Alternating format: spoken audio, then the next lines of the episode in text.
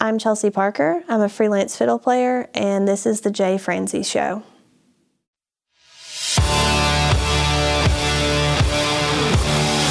Welcome to the Jay Franze Show, a behind the curtain look at the entertainment industry with insights you can't pay for and stories you've never heard.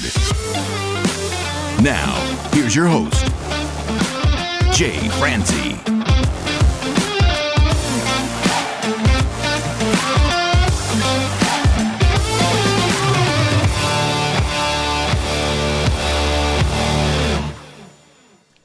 Well, thank you for joining me and welcome to the show. I am Jay Franze, and this is your backstage pass to the entertainment industry. This week, we get to talk with a merchandise and a VIP manager. We get to talk with Kelly Murray.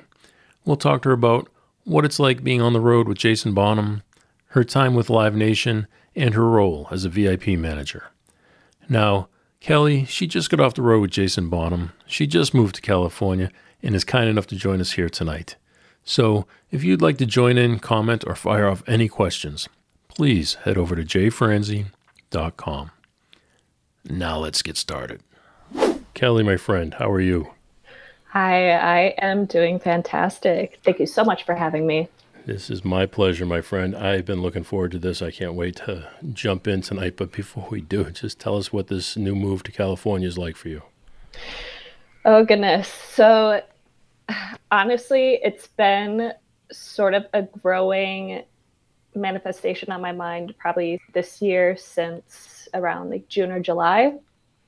And thought about it off and on. And then around November is when I kind of made the final decision to be like, okay, my previous lease in Atlanta is up in mid December. And I thought, okay, do I stay and see how things continue to go, or do I make a leap and I just said, you know what, why not?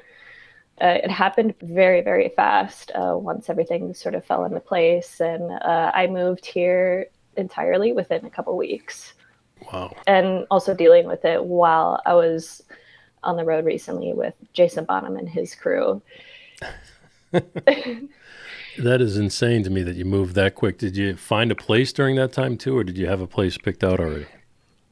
My uh, lovely dad who ended up helping me out a little bit. He looked up a few like realtors nice. And my dad laughed at me and right when i came into the bedroom in this one and there was like all the like staged furniture set up and i just kind of looked around and i pictured myself living in here and i just like ended up sitting on the bed and just kind of like taking it in. I'm like yep this is the one. That's pretty cool. Mm-hmm. All right, let's just go ahead and jump right in. I know you just got off the road with Jason Bonham. What was that like? Well, it was funny because so the tour started, I believe, on November 8th or 9th while I was here. And everything was like planned ahead, but the Atlanta date was on uh, November 17th. And that's when I jumped on. That was my first day. But first day was a little rough for me, I will admit, because for those that don't know the merch world very well, there's a thing called uh, venue sales versus artist sales. And venue sales is when typically like all these like either small or large uh, merchandising teams through the venues um, handle and sell and count all the merch, pack it up. And then artist sales is when there's a rep on the road, which is what I typically do. I'm doing everything, selling, doing the settlements, packing up, and so on and so forth. And just thinking back to that day, I just like remember jumping in and I was just like, oh my goodness, just trying to catch up with everything and meet new people. And I just remember it was a very high anxiety sort of day, just trying to play catch up but then after like day two, three, four, like as time went on, it got a lot better and smoother. But everyone was very welcoming and supportive, chill, open. It it honestly felt like I was on tour with just it just felt like I was on tour with a whole bunch of like stepdads or step uncles. Just just and typically I was just like, okay, a tour like this, I'm gonna because it was two buses and a semi, and I thought, okay, long days, I'm gonna go to bed early. That went out the window right away. Uh, every night I was up until pretty late, just chilling in the front lounge or watching movies, uh, talking, getting to know each other. I ended up meeting uh, his son and his son's band too. I was kind of bummed out because I was only working with them for two days, both in Atlanta and then in North Carolina. It was at some big casino. And they were all like very fun guys around my age. This and, is his son's band. Mm-hmm, yeah, Jager Henry, which they're all local here. So on day two, I was like, oh, they're actually really fun. But anyway, first time I met Jason, I was just kind of, I can't remember where, which city we were in. After a while, it's just a whole blur. it's just like, wait, what city am I in again? But I was just sitting backstage by myself working on my computer and I just sense someone come up to me and I hear this English accent. Uh, we chatted for about 10, 15 minutes and he just came off as just like a very, not only a super talented musician, but just a very sweet and genuine, caring person. Very much a dad too. We talked about his kids a lot. He's now a grandfather. Yes, he became a grandfather on the tour. He was like super ecstatic about it. There was a day where he flew home to meet his new grandkid, which is sweet, and he was giving us all updates. So that was really cool. That's got to be pretty cool for him to just take off and, and come right back like that. So, w- were you nervous when you got the call that you're going on the road with them? I was excited, but for me, deep down, I was a little wary because I don't know, for me, starting some new gig sounds great. Just naturally a little wary, a little nervous, like, okay, just with the new stuff in general, which is normal. When you take on a role like that, each camp is different. They run things differently, but ultimately, business is business. So, when you take on a role like that, do you feel like there's any hurdles or anything that you have to overcome when joining a new team? Yes, it's also a big process of learning as you go. So you'd have to learn fast. Learn fast, you think quick on your feet. But yeah, just deep down I was like super wary. I was had just had this feeling I'm like I don't know, I'm looking forward to it, but also just naturally don't know what to expect. But then as time went on, like it, you know, the first like week in tour, I started to feel pretty comfortable and getting to know, I guess, the fan base and the types of crowds that come through. It's it's just the little the little things that you start to pick up on. Give me an example. Hmm. It was just interesting talking with a couple of fans. Sometimes they talk about like like oh I saw Led Zeppelin you know back in the day and you know it, just to hear those stories um, it's just kind of painting a picture for me.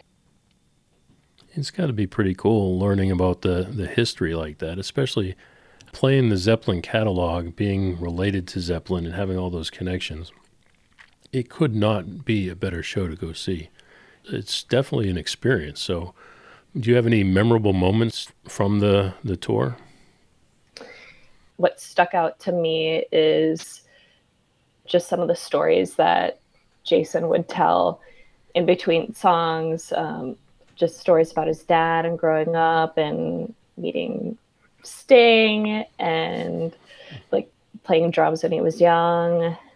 Just hearing all those types of stories, it just kind of like made me stop and think and go, wow, like this is just it's huge.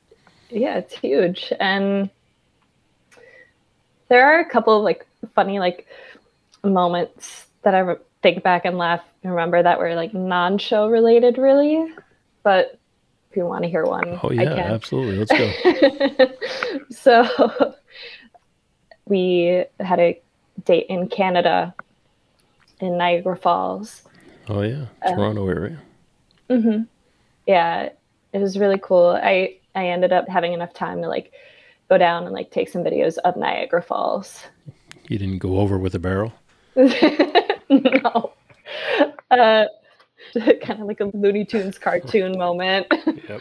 um, but yeah, I just, and just the touring, everything aside, like, you know, if you have extra time to like take a moment to like go out and like experience certain parts of a city that or a town that you've never been to, those, those are kind of the moments that like stick with you where you're just like, oh, wow, like I get to see the world and places that you've only like saw on TV or in film. So what did you do in Toronto? So we had enough time to go down and actually like get as close as I could to Niagara Falls.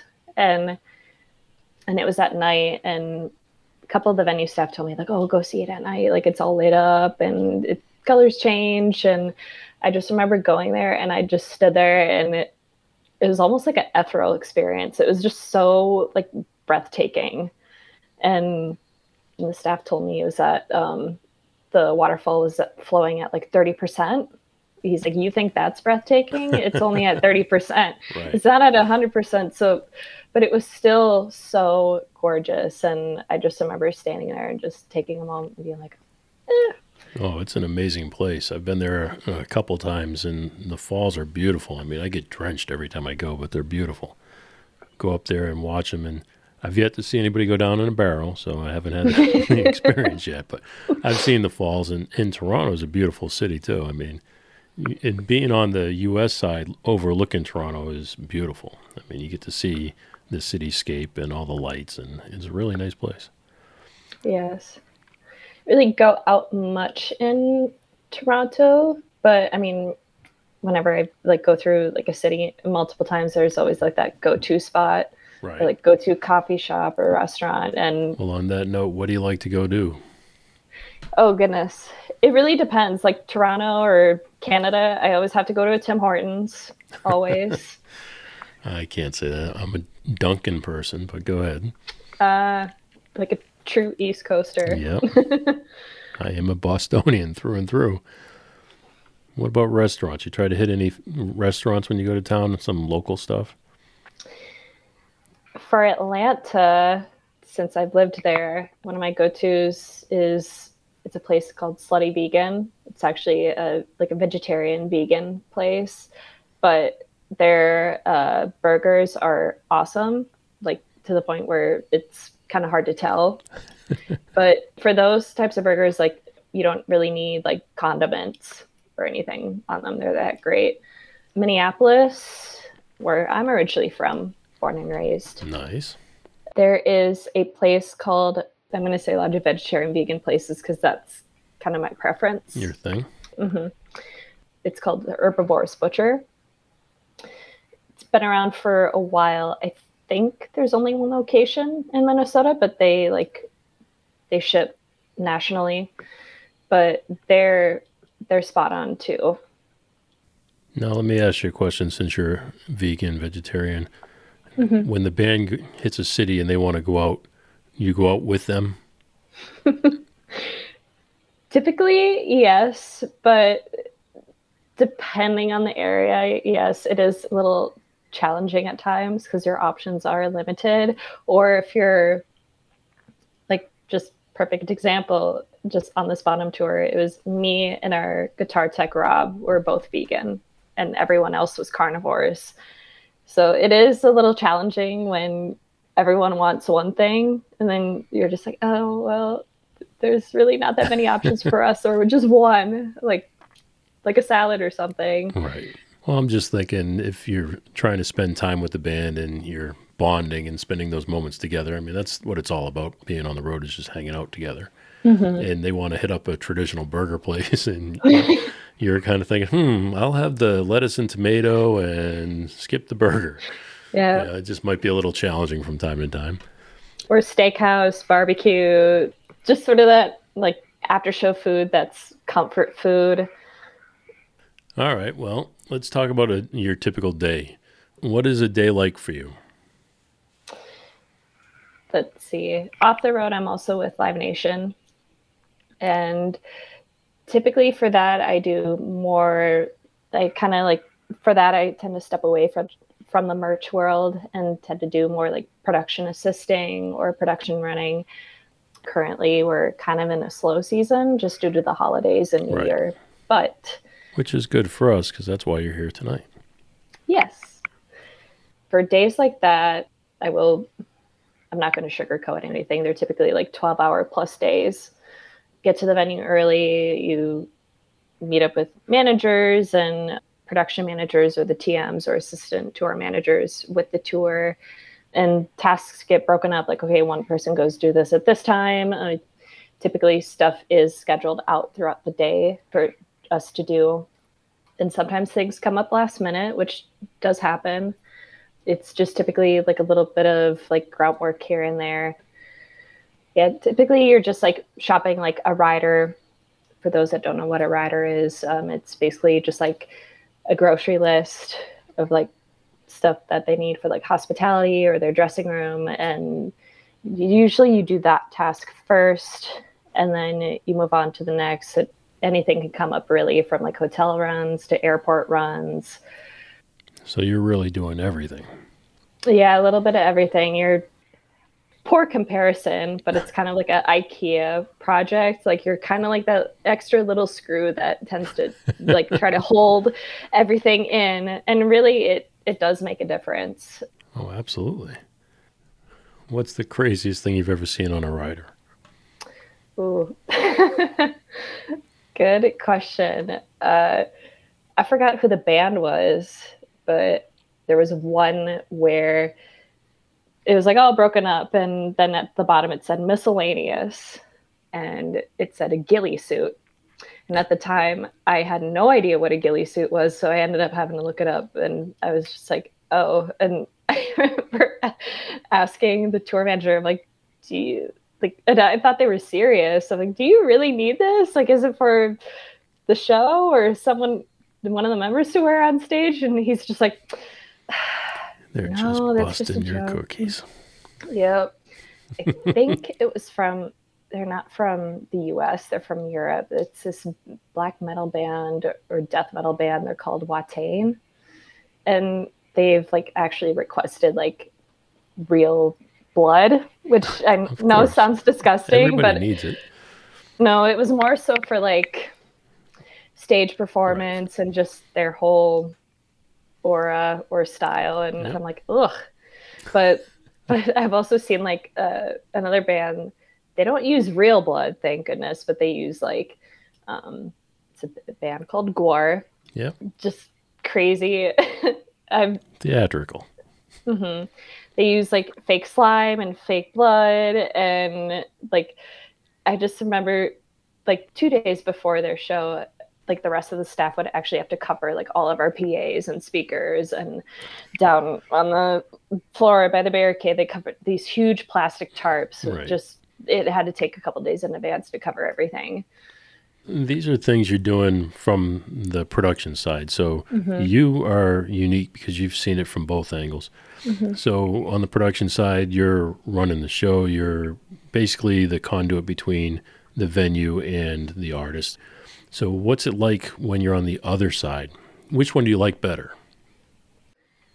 Mm, if I had to pick one, I would pick the tour side. It's a little more structured. You're part of an established group. Yeah, tour side, you get to kind of see how everything how everything kind of comes together. Right. And just knowing that you play a part of that. So you just got off the road with Jason Bonham. Mm-hmm. So what's a day in life on that tour like?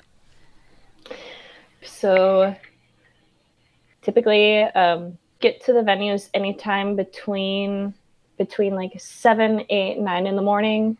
Wake up, gather my things, get off the bus. Usually I try to get up a little earlier just to have like an hour to myself and get ready, go backstage. Uh, usually if like if I'm able to on my end before we load everything in off the truck, usually I'd go check out backstage, see where catering is if we had catering, Do you typically get more than one meal when you're on the road?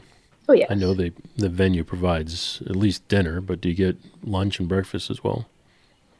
Breakfast was usually not offered. It was either like a cold breakfast or like a it's like a tea or coffee station. Right. Usually for breakfast was kind of like grab an apple. Yeah, grab an apple, banana, something quick because uh, our load-ins weren't until like 11 or noon. But usually lunch and dinner was provided. And when I would have time, aside from like gathering my things, getting all settled for the day, I would actually go ahead of time and like check out the merch area just to kind of scope it out for size, spacing, it just to determine like, okay, how much do I need to take in today?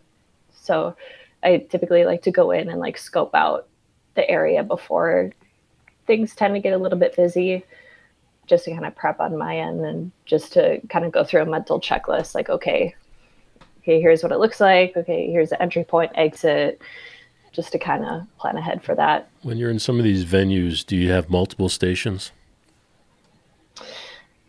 This was like a casino and theater run. And usually for theaters or clubs, there's usually one designated area space.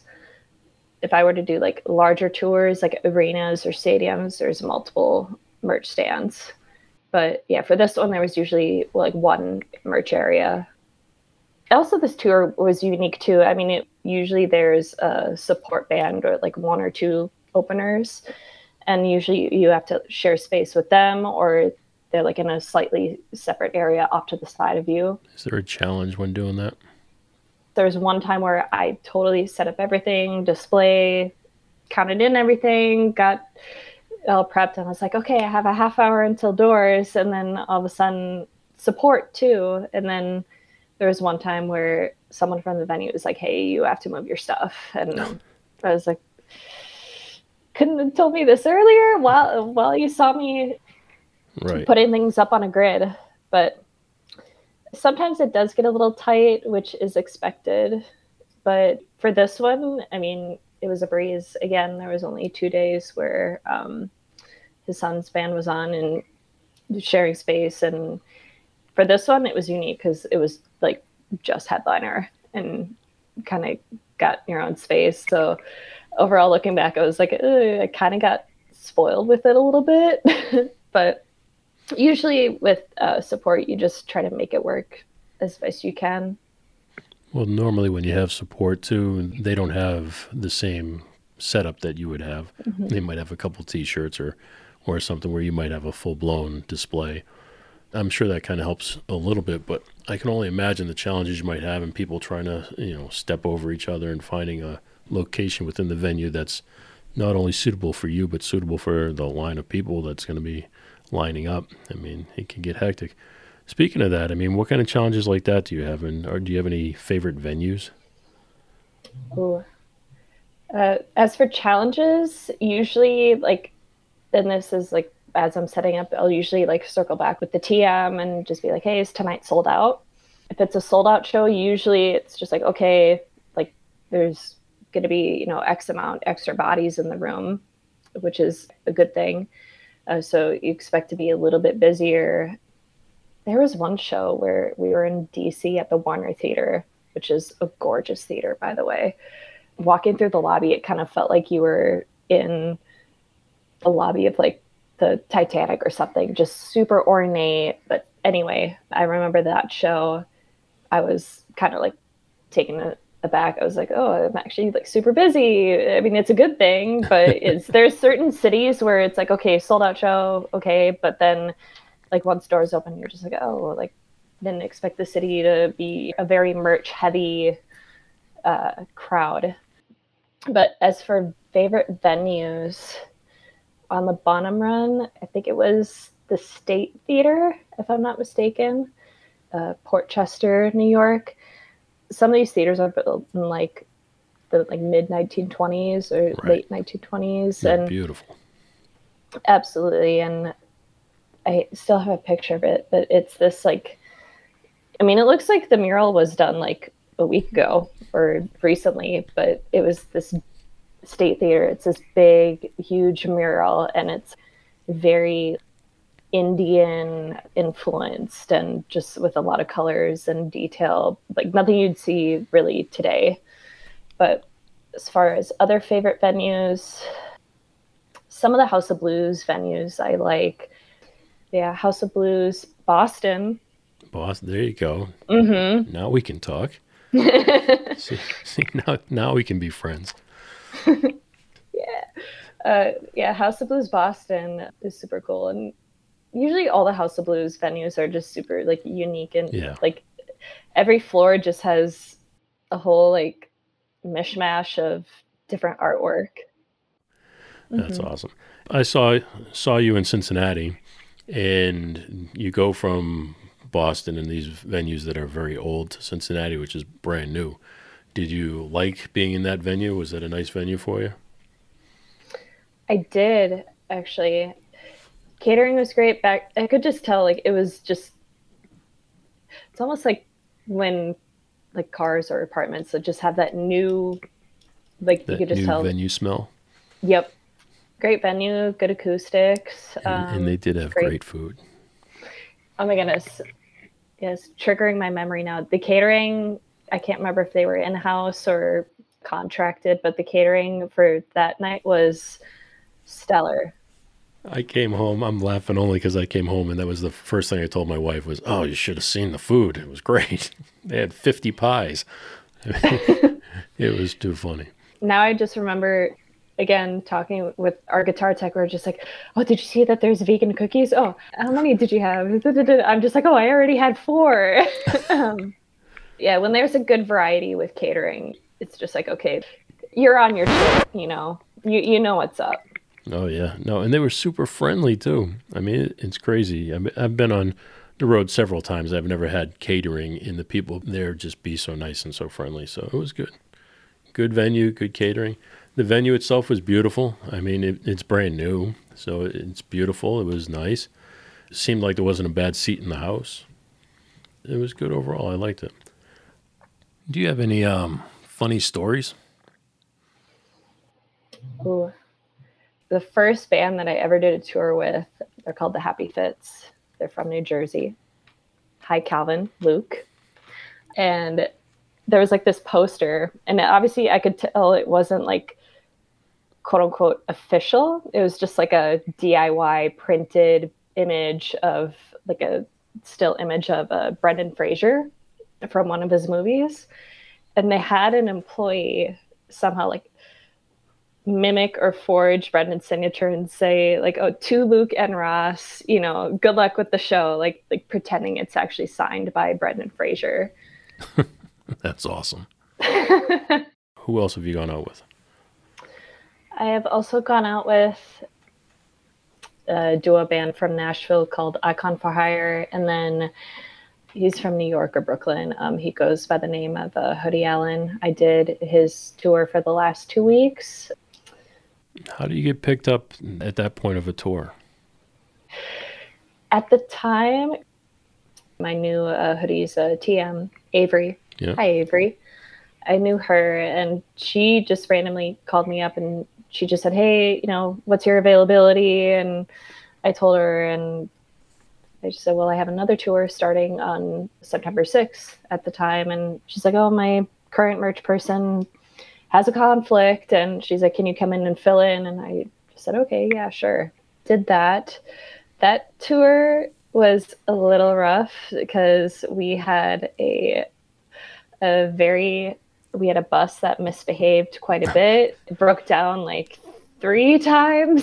we had to get a U-Haul. I just remember that Nothing fun about that. no, I just remember that tour was super chaotic, but we just powered through. And then right after that, I did Apocalyptica. Oh yeah. They are they're actually really unique. They're like think of like a metal band but with all cellos, and they're from uh, Finland. Which is awesome, by the way. Mm-hmm. I love things like that. I love metal music, and I love when people put a twist on it. It's very cool.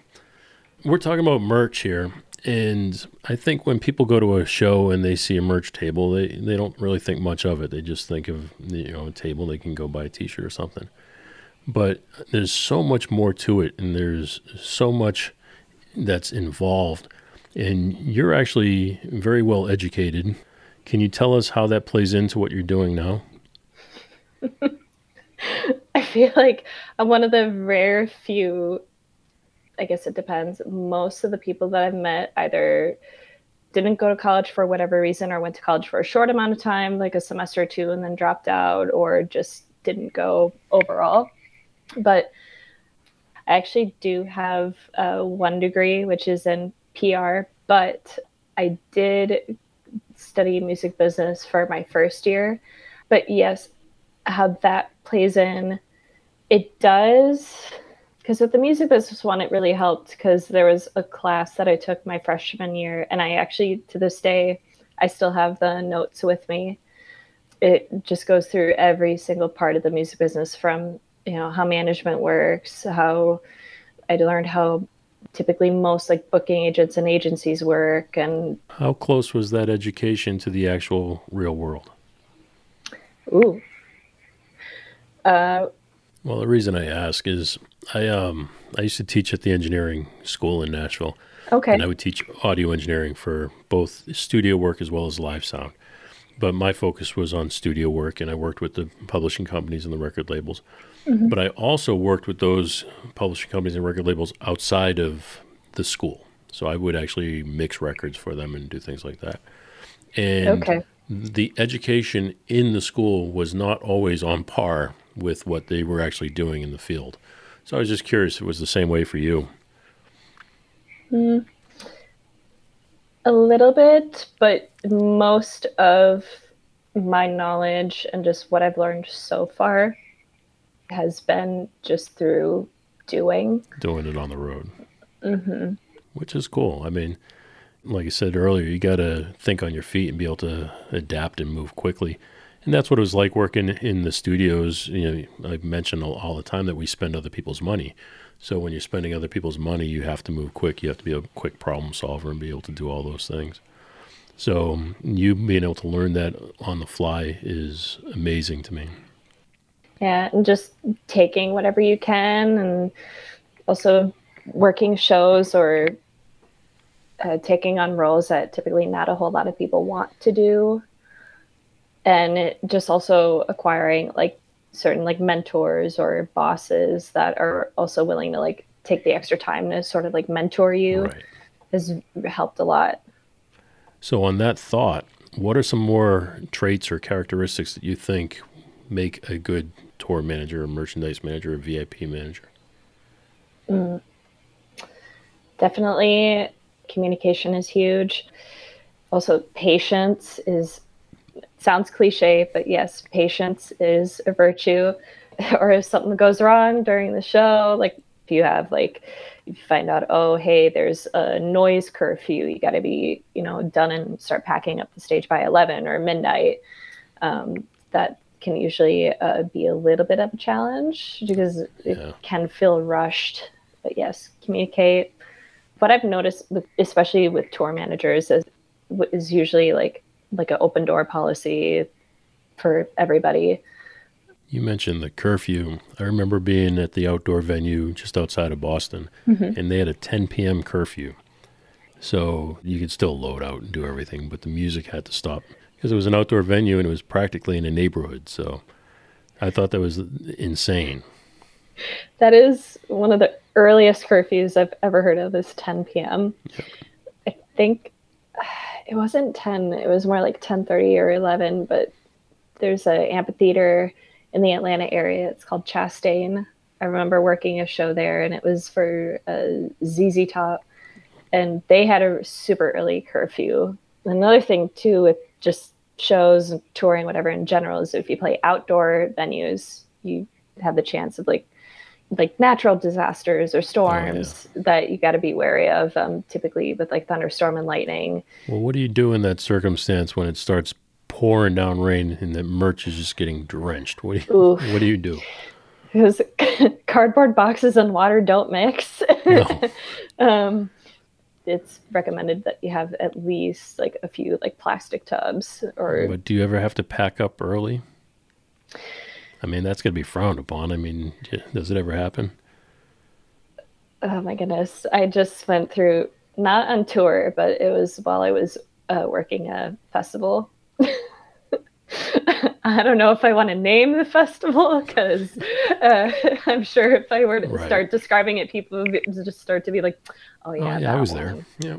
Usually, like has an awning or a tent. Usually, you're like you're somewhat good, but if it's like no, there's lightning, like this isn't going away, or this isn't subsiding anytime soon. You gotta go. But yes, this is in early September. Um, I'll just say this took place in a in a rural area in Virginia, and uh, it was just me like thinking about it and describing it. the festival hasn't been around for a long time, but I just remember it like me and coworkers getting there. It was on like day two. There was like tornado warnings or just high wind warnings, and I, I'll just it's just burned in, into my mind, and I just kind of get like show PTSD thinking of it. yeah, it started like raining like sideways, winds picked up. Um, we heard so many stories of you know campsites being destroyed. And i just remember like me and coworkers we would like take take the tents and just literally we would have to hold them shut for dear life. And parts of like the big stages got damaged. Yeah it was it was It was rough. yeah no pun intended it was a bad whirlwind of events Nice. Joe Kaiser was recently on the show, and he was on tour with Nickelback. He was front of house. oh nice So we went there, and it was at the outdoor venue here in Cincinnati, and there was nothing covering merch. Now, luckily, mm-hmm. no rain or no issues that night, but there was nothing, nothing covering them at all. I mean, they just had a table just sprawled out of just shirts and sweatshirts and jackets, everything you can imagine they had. And all I can think of myself is if it rained, they'd be screwed. yeah So, um, what's next for you? Honestly, uh, I wish I had a solid answer, but I don't right now. It is the holiday season, so things are slowing down. Does that make you nervous? Yes, a little bit, but after going through it the past couple of years, it's just like, okay, we're going through slow periods. But right now, as far as like touring, there is not confirmed yet. Um, there is a possibility I might be out again. It's not confirmed, but there is a slight chance I might go out with uh, Elvis Costello Nice. mid January until uh, earlier mid February. As far as the rest of the year, if any new dates with um, Bonham and that camp come up, I'll of course do it again. Would you like to do artist management? I would. Yeah, something a little more, yeah, admin related, office related, but at the same time, still being very hands on with um, putting shows together and with bands and artists, but also having the chance to still go be like, oh, okay, I'm going to go out to this festival and see, you know, clients of X, Y, and Z. Well, if you do artist management versus tour management, you get to do more of the negotiation, more of the business side, and you get to have more than one client. Mm-hmm. And you get to go out to the road and you get to do a lot of the, the work you're you're doing now. You get to organize a lot of that stuff.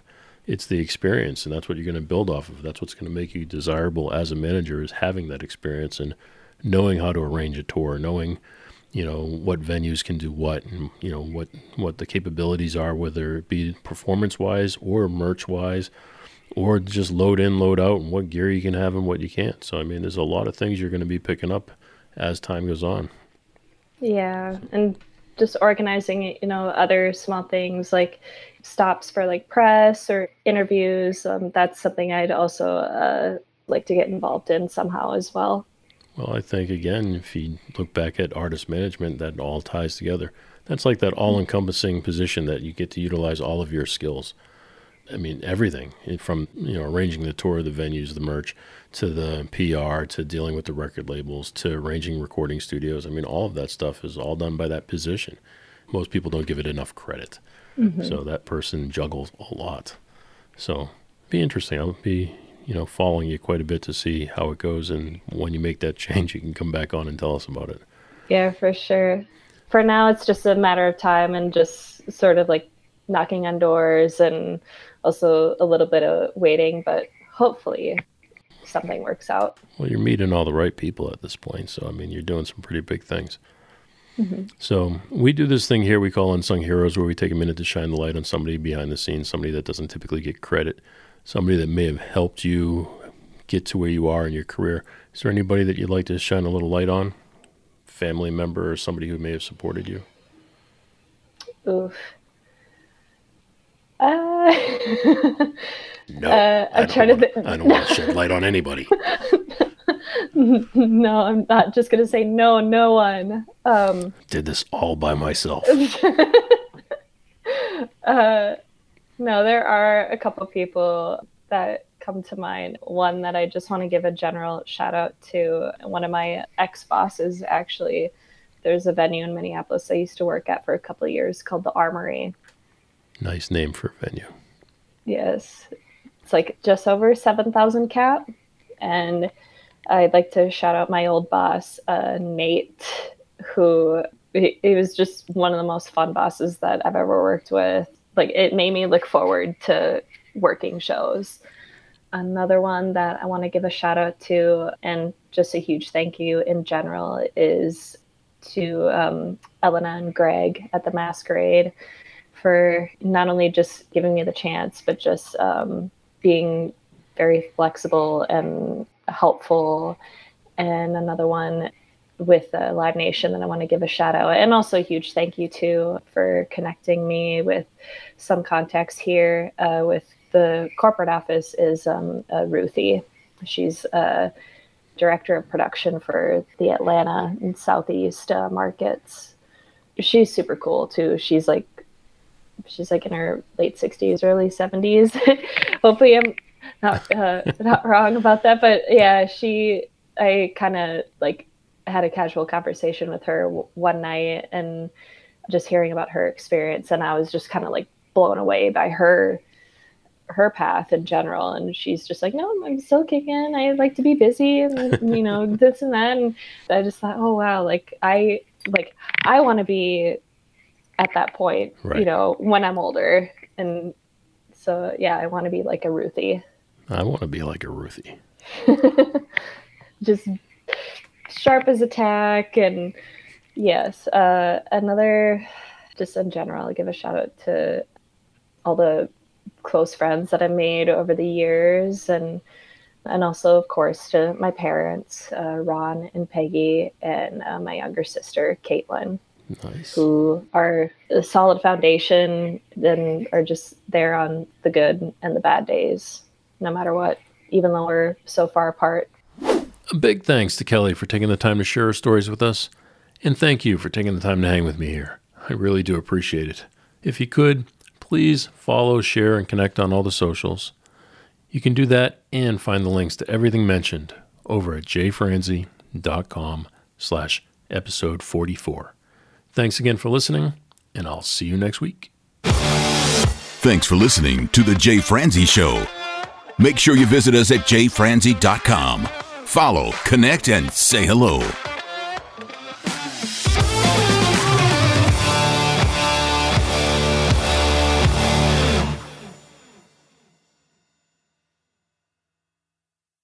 This episode has been brought to you by VR Knives, your source for 100% custom knives made by a true rock star. So, if you're in the market for a new piece of art, reach out to VR Knives. 407 421 5528. 407 421 5528.